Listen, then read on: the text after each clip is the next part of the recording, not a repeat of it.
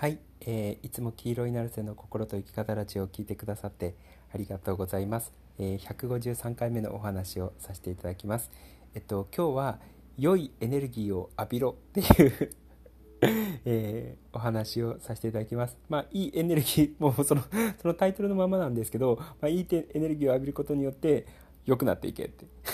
で、それが、あのー、それぞれの今自分が持ってているその精神状態とか人間性とか状況に合わせて、えー、このいいエネルギーを浴びるっていうある種ワークというかやり方っていうのがあるのでちょっとねすごいあの多くの人が盲点なんですけれども、えー、ただこれは簡単なんですけどすごい有効に効くかなっていうふうに思うのでちょっと話そうかなって、えー、思います。っていうのがあの事の発端はあの愛ちゃんのポッドキャストを聞いてて で愛ちゃんが最近あのー、感謝ここさあの一日の中で感謝できることをこうポッドキャストでシェアしてるんですよね。今日あった感謝はこれこれがこんな風で感謝できました。あれがこんな風で嬉しかったです。ありがとう。これがあれできて嬉しかったです。ありがとうみたいな感じであの日々のね感謝っていうのを、えー、アウトプットするような感じでポッドキャストをえー、配信してるんですよね。で、すごい単純に、あ、いいなって思ったんですよ。っていうのが、多くの場合、これ本当に、あの、その感謝とかありがとうっていうことにおいてもめっちゃ言えることなんですけれども、あの、感謝の大切さを解くより、感謝をすることの方が重要っていうことを僕、話してるわけじゃないですか。だから、あの、例えば人間関係で、相手に感謝しなきゃいけないじゃないっていうふうに感謝をす、こう、解く感謝の大切さを解くのではなくてそのまんまその相手にありがとうっていう風に感謝することの方が圧倒的に有効なんですよね。だからある意味あのお坊さんとかであの、まあ、お坊さんの話もすごく大切なんですけれども、まあ、別にお 坊さんが悪いって言ってるわけじゃないですよ。むしろいいいいですからね。あの、感謝の大切さを説いている人の話を聞いているよりも、ある意味、その、実際に感謝を実践している人の話を聞いた方が有効なんですよね。要は、あの、今日何々があって嬉しかった、ありがとうっていうふうに、そういうふうに実際に感謝を実践して話している人の話を聞いている時っていうのは、要はその、ある意味感謝のエネルギーを自分が受け取っているような感覚なんですよね。ただ感謝の大切さを説いてる時っていうのは、その感謝のエネルギーを、こう、その人は発してるわけじゃないの分かります 例えば褒めることの重要性を説いてる人っていうのは、今その現在、その、説いてる、褒めることの重要性を説いてる時っていうのは、褒めてないわけですよね。ただその重要性を説いてるだけで。そう。で、でも実際に褒めるっていうことを実践している人、すごいねとか素敵だねとか、あのー、そういうふうに実際ほ、あの、感あの、褒めるっていうことを実践している人に関しては、その褒めるっていうエネルギー、まあ、すごいっていうエネルギーとか、素敵とかっていうエネルギーとか、何かを称賛する、参照称賛？何か褒めるエネルギーをバーって出してるわけじゃないですか。そう、そうするとそのエネルギーっては自分もやっぱ影響を受けるんですよね。平たく言うと、感謝している人、実際に感謝を実践している人とかありがとうって言っている人の近くにいると、やっぱ自分もそのエネルギーを受けるというか、その影響を受けることになるし、えー、褒める、すごいねとか素敵だねっていう褒めるっていうことを実践してる人と関わってたりとか、そういう影響を受けると、自分も褒めるとか、えー、すごいねとか素敵だねっていうことを、のその、なんつうの、言う口癖みたいなのが映るっていうことなんですよ。もっと言うと、そういう精神状態、素直に何かを褒めたくなる、すごいねって思うような精神状態、ありがとうって思うような精神状態、素直に喜べるような精神状態っていうのが、ある意味、そういう人と関わることによって、人間って伝染するようになってるんですよね。そう。だから、感謝の重要性を解くっていうことよりも、実際に感謝をしてる人と関わってた方が、自分も感謝をすることができやすいっていうことなんですよ。で、っていうことは ってことは、その愛ちゃんが、例えばですよ、例えば愛ちゃんが、ポッドキャストで感謝の重要性を説いたとしてもいいんですけれども、最近この感謝してたらこんなことがあってすごい良かったっていうふうに話してくれてもいいんですけれども、あ、あの、感謝はこうだから重要ってことを話してくれてもいいんですけど、でも実際に感謝して、あの、感謝できたことを、えー、話したりとか、これがありがたかった、これが嬉しかったっていう風に話したりとか、もしくは感謝してたらこんな風になってすごい良かったよ、嬉しかったよっていう風に、ある種その喜びとか実際のありがたい気持ちっていうのをシェアするような形で話してるポッドキャストを聞いてる人は同じようにそのエネルギーを受けるわけじゃないですか。そう。だから自分も、あのーか何かに対して感謝をするありがとうっていう思うことが自然にできるようになったりとかあのできるっていう素顔に何かに喜べたりとかできるっていうことなんですよね。そうだから愛ちゃんのその最近のポッドキャストを聞いててあこのあ感謝をシェアするっていうのはすごい本当いいなって。僕があのポッドキャストで発泡工程を実際に実践するってあの言ってたと思うんですよね。で発泡工程実践してるそのポッドキャストを話してあの発泡僕がやってる発泡工程っていうのがあの聞いてくださってる人に伝染してくれたらいいなみたいなこと過去に言ってたと思うんですよ最近ちょっとやってない 最近ちょっとやってなかったんですけど あの要は発泡工程の大切さを解くよりも発泡工程を実践してる人と関わってたりとかそれがオンライン上であったとしてもリアルであったとしても発泡工程を実践してる人と関わってるとあの自分も発泡工程をする癖っていうのがついてくるわけですよね。まあ、それがあってあのポッドキャストを発泡工程を実践する場としてあの話していくのであのそのエネルギー受け取ってくださいねみたいなことを、えー、過去に話してたと思うんですよ。で愛ちゃんに関してはそれが今ポッドキャストだとああの感謝感謝バージョンになってるんですよね。愛ちゃんの場合感謝バージョンであのその愛ちゃんが1日3つぐらい今今だと3つぐらいもしかしたら増えていくのかもしれないけど、たくさん感謝できることがありすぎて困ったわ、みたいな 感謝ありすぎて喋りきれんわ、みたいな感じになっちゃうのかもしれないんですけど、まあ今だと3つぐらい、えー、感謝できることっていうのを、えー、1日の中でねありがたいなっていうふうに思うことをシェアしてくれてるわけじゃないですか。そう。で、そういうのを聞いてってると、あの、聞いてる側も、なんか、まあ、単純にあったかい気持ちになったりもするだろうし、え優しい気持ちになったりもするだろうし、えその感謝をするっていうその行為自体がありがとうって思うその気持ちだったりとか行為そのものが、えー、伝染してくるっていうことなんですよね。そう、だから、この愛ちゃんのあの今のやってるポッドキャストのやり方っていうのはいいなって思ったんですよ。あのー何かを解く、何かを解いてもいいんですけれども、何かを説明してもいいんですけれども、実際に感謝できることとか、嬉しかったこととか、楽しかったこととか、えー、そういうことをシェアするっていうのはすごいいいな。それは聞いてる側、リスナー側にもすごいいいし、愛ちゃん側にもすごいいいな。だって、今日はこんなことがあって嬉しかったよ、こんなことがあって楽しかったよって言いまくってたら、それはどどんどんテンション上がってきますよ。そう。だから、あの、どっちとしても、リスナー側からしても、えー、発信者側からしても、その感謝を、今日あった感謝をシェアする、ありがたかったことをシェアするっていうのはすごいいいなって思ったんですよ。で、これを考えてた時に、あの、その、いいエネルギーを浴びろっていう話になるんですけど、これは何にでも置いて言えるんですよね。例えば、もし自分が、あ、感謝があんまできない人だなって思ったのであれば、あの、とか優しい気持ちっていうのが、あ、ちょっと足りないな、みたいな。思った人であれば、そういう実際に感謝を実践している人、あの、今日あったありがたかったこと、嬉しかったことっていうのをシェアしている人の、えー、例えば、ポッドキャストだったりとか、YouTube の動画だったりとか、ブログだったりとか、えー、そういうのをね、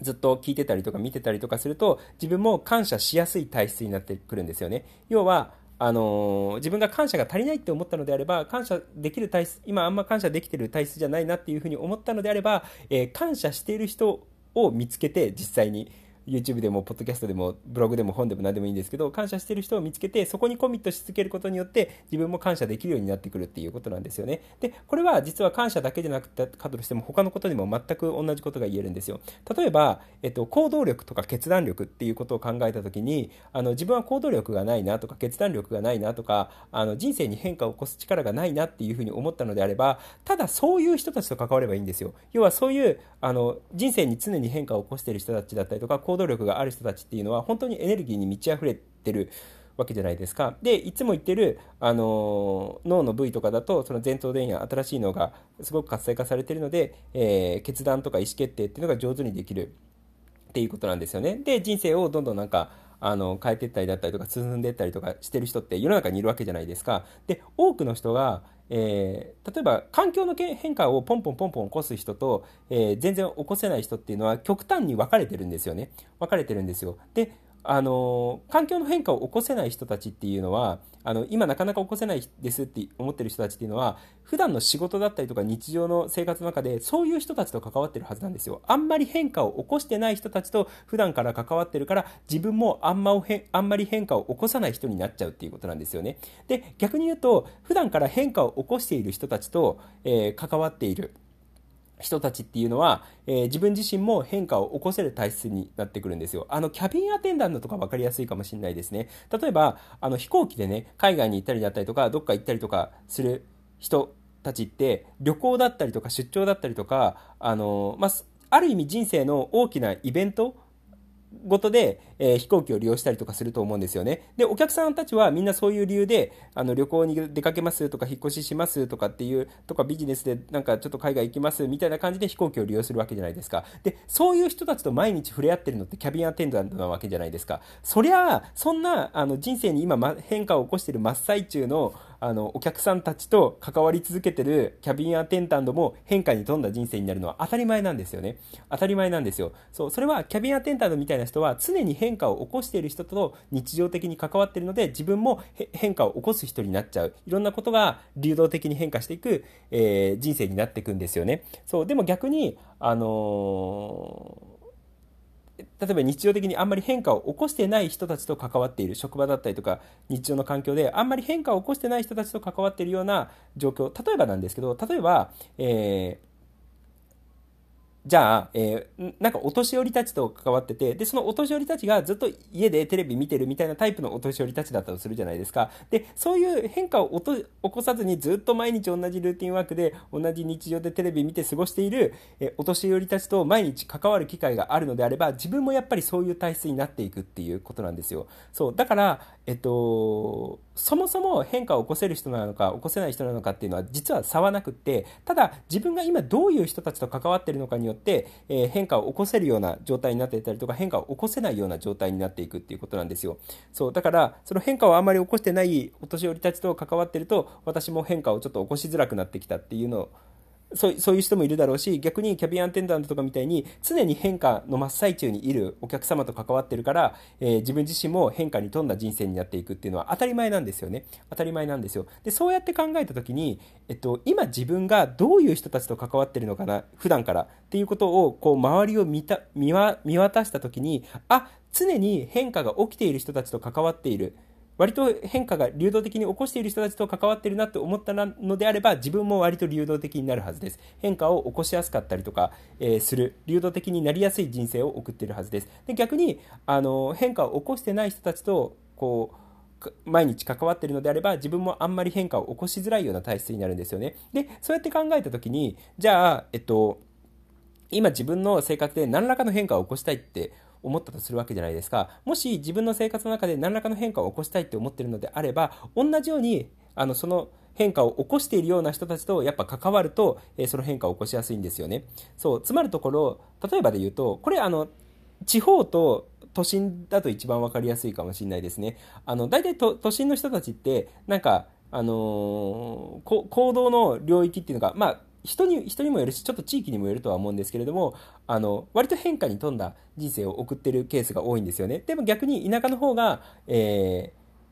何変化があんまりないような、えー、人生を送っている人たちっていうのが多いんですよ。でそれがその単純にその東京と地方っていうそういう問題ではなくて東京でもローカルでやっぱあるんですよね、えっと、この地域の東京の中のこの地域の人はよく変化を起こしてるんだけどあのあっちの地域の人とかは、えー、変化を起こしづらいみたいな。あの例えばなんかあのえ墨田区のあの下町のなんか、まま、あの古い町並みの中にいる人たちと関わってたらその人たちっていうのはすごい変化に富んでるかっていうとちょっと微妙かもしれないんですよね。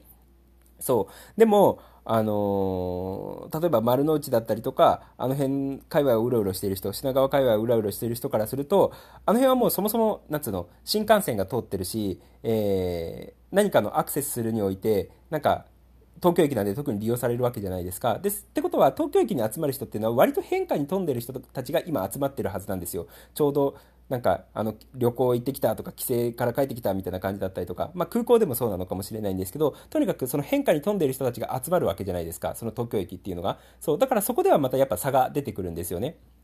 そう。だから、ある意味自分の生活に変化を、仮にね、変化を起こそうと思ったのであれば、実際に変化を今起こしている人たち、行動力とか決断力とか実行力っていうのを実際に発揮している人たちと関わるっていうのが肝なんですよ。そう、だから、あの、最初は今のこの話の最初は感謝のことについて話したんですけど、もし感謝が足りないのであれば、感謝を実践する、してる人に関わればいい。ただそれだけ。で、そのエネルギーを浴びてればいい。ただそれだけっていうことなんですよね。で、逆に、あの、決断力とか元気とか実行力とか、あの、なんか人生の変化っていうことを起こしたいなって思ってるのであれば、実際にそれを実践している人、えー、なんか、行動を起こしている人だったりとか、えアクションを起こしている人だったりとか、えー、決断している人だったりとか、変化を起こしている人と関わる。で、そういう人たちはどこにいるのかなっていうことを考えて関わると、えー、実際にそういう変化を起こしやすいですよっていうことなんですよ。そう。だから、あのー、このいいエネルギーを浴びろっていうのは本当に何にでも使えます。で、えっと、今自分がどういう状態なのか、何が足りないのかっていうことをまず明確にするといいかなって思います。で、何が足りないんだろうっていうことを明確にした上で、じゃあ、そのエネルギーを実際に今発揮しながら過ごしてってる人って誰なんだろう？どこにいるんだろう？そういう人たち。で、そういう人たちを見つけたのであれば、それが、えー、リアルであったとしても、ネット上であったとしても、そういう人たちを探して、それにコミットし続けるっていうのがいいかなって思います。だから、例えば変化を起こしたいっていうふうに思ってる人、例えばですよ、例えば変化を起こしたいっていうふうに思ってる人たちがいるのであれば、ちょっと、あの、その変化を起こしているような人たちが集まっている街に繰り出るといいかもしれないですね。えー、さっき言った東京駅みたいな感じだったりとか、あの、別に東京駅だけじゃなくてもいいのかもしれないんですけれども、えー、なんかそういう変化に富んでる、えー、人たちが集まってそうだなって思うようなところ、そう、えー、まあそういう、そういうところにね、えー、行くといいのかなって、えー、思います。で、あのー、逆になんか優しさが私最近足りなくてっていうふうに思うのであれば、そのなんか優しい人たちが、えー、いる、もしくは実際その優しい友達がいるのであれば、そういう人たちと関わるみたいな、えー、風にするといいかな。で、それが別にオンライン上であったとしても、その YouTube だったりとか、ポッドキャストだったりとか、ブログだったりとか、えー、オンライン上であったとしても全然問題ないですよっていうことなので、とにかく、その自分に足りないエネルギーを明確にして、で、それを持っている人のエネルギーを浴びる、探し出してね、どこにいるんじゃいみたいな感じで探し出して、えー、そういう人のたちのエネルギーを浴びるっていうのをやっていただければいいかなって思います。で、それがある意味、感謝とか、えー、喜びとか楽しさっていう精神性にも言えれば、えー、もしくは物理的にどういう行動をしているのか、変化を起こしているのかとか、え挑戦しているのかっていう、そういうことに関しても全く同じことが言えるので、え、ちょっとそういう人をね、探して、え、もういいエネルギーを浴びまくって過ごしていっていただければ え、いいかなって